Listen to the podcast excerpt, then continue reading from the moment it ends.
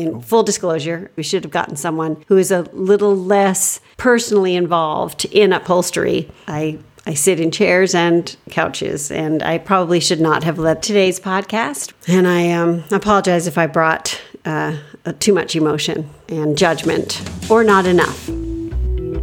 You're listening to Expertise, Spelled Wrong, the podcast where the world's most expert experts discuss their areas of expertise expertly.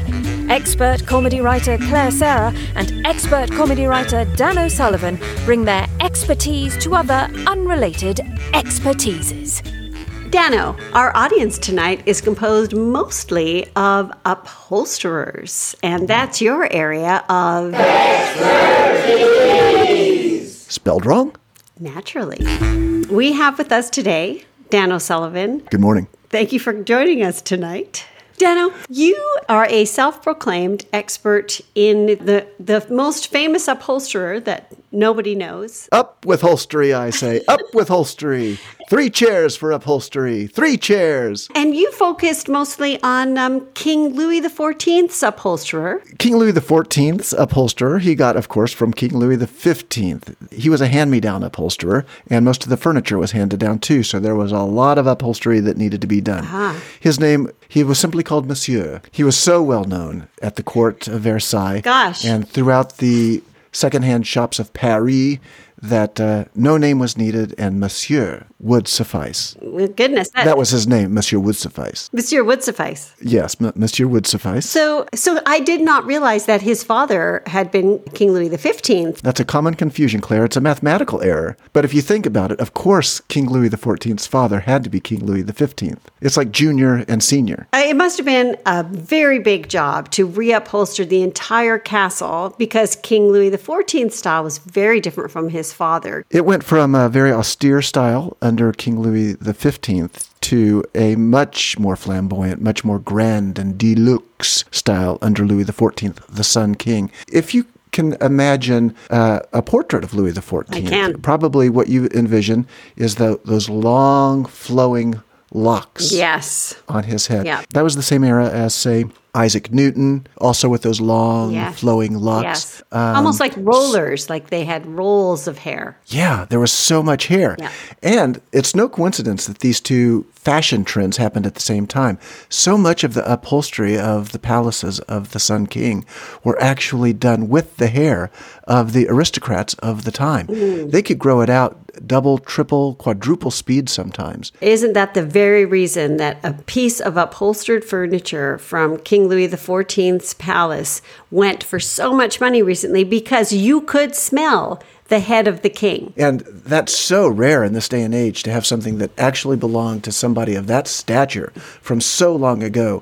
That would be like having um, George Washington's hatchet or um, Napoleon's Bonaparte. But just imagine having the actual stink of the king as part of your furniture display. Wonderful.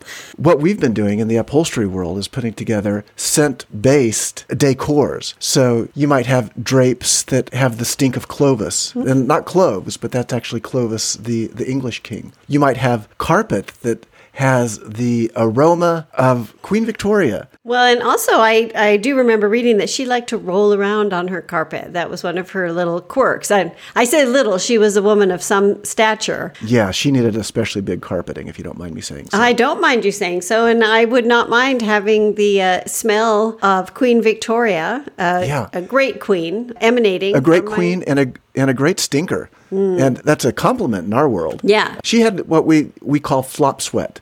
So she would just flop down on the carpet and start flopping around. And the more she flopped, the more she sweated. The more she sweated, the more those rugs would absorb.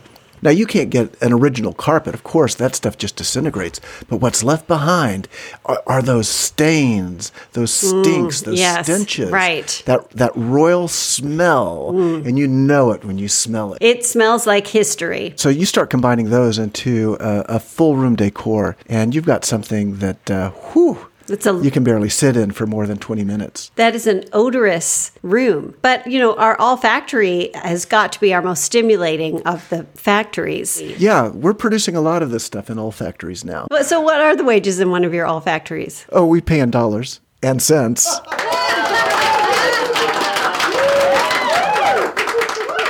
Do you yourself have any of the original pieces, any of the uh, Louis the fourteenth?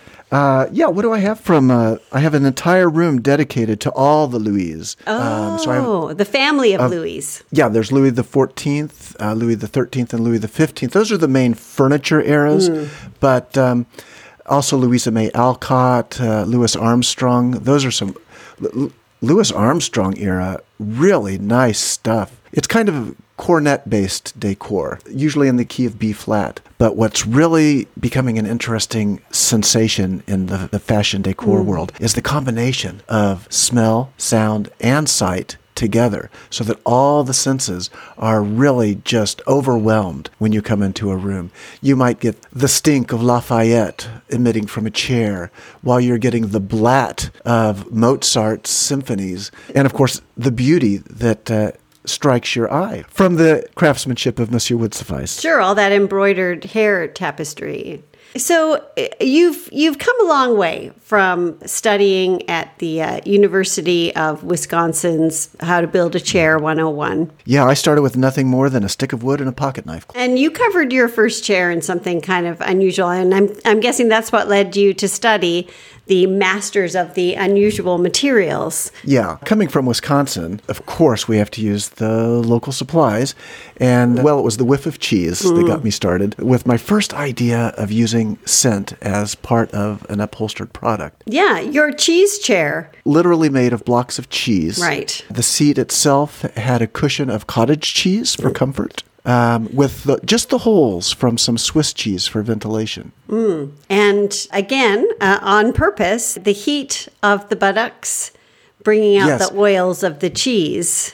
Well, not just the, the oils, but there's a pasteurization process that goes on mm. so that the chair actually improves as it's sat on. We started getting orders for the cheese chairs coming in, and we couldn't fill the orders quickly enough, so we had to sort of mechanize the process. It was we eventually wound up using Velveeta because it was a pre-made product. Mm. It's like using plywood in a traditional wooden sure. chair. Yeah. But we'd switch over to the Velveeta, and we could just whip those out. You did get, uh, eventually you got sued. The chairs never lasted for more than a month. They did tend to attract rodents. Yes. And in Wisconsin, whew, let's talk about the rodents. Right. Okay. Happy to. Um, because your next chair was covered in? Yeah, in living rodents. Yes. This was intended to be controversial. This was not intended to be comfortable, although, wow, what a surprise, because once the rodents died en place, in place. Thank you. Um, those... living pelts developed all the things that became s- such a part of my future mm, techniques. Yeah, the smell, the definitely. S- the stench of a dead muskrat clear. Mm, yeah. Oh my gosh. But it, it's got those enfolded flaps of fat mm-hmm. that just nestle about the haunches of the sitted one. We had other rodents besides the muskrat, but That that was what we focused on because they were so readily available, so comfortable, and so odoriferous. Oh, my goodness. I think uh, Susie and Sam both gave their lives for your career. That day in Muskrat Land. Yeah. I think we're carrying on the idea of incorporating animate and inanimate together to create the comfortable and the splendid. Yes, the comfortable and the splendid, which is the name of your book. Yes, I'm very proud of the book, Claire, and I thank you for mentioning it. If we could get it into the show notes. Yeah, we have um, a link in the show notes too. That'd be great. Well, you are an artist dedicated to your craft, and uh, you were looking for ways to, you know, take the life out of these muskrats without ruining the pelt. Yes, you want the most attractive, usable, valuable remains that you can get. But, um, you know, gosh, oh, it's all done from a position of respect. Every aspect of the muskrat is used. So much of it is used within the chair itself. But we would sell the meat to a, a local hand pie manufactory. Uh, the teeth were used for necklaces, voodoo necklaces to ward off evil. I, I do have to admire you for using every part of the animal. It's, I mean, it's thrifty. It's upcycling. But the animal rights people, Claire, just come out of the woodwork for something like that. It's just, it's hard to please people sometimes these days. Yeah. I just want to thank you on behalf of our listeners. I can't tell you how many people wrote in uh, requesting oh. that we speak with an upholstery expert. Um, no one requested you by name, but they did request oh. a, an upholstery expert, and you were the only one we were able to get, and we were so thrilled yeah. that we we could think about that. Um, I could give you some references to some other upholsterers. Yeah, that would be great. Okay. Yeah, sure. It's maybe... Um, We might hold off on publishing this podcast. The Expertise Spelled Wrong podcast is free, and like the Amish, all are welcome. Be sure to sign up for our email announcements at funny podcast dot co and follow us in your favourite podcast app, like the expert podcast listener we know you are.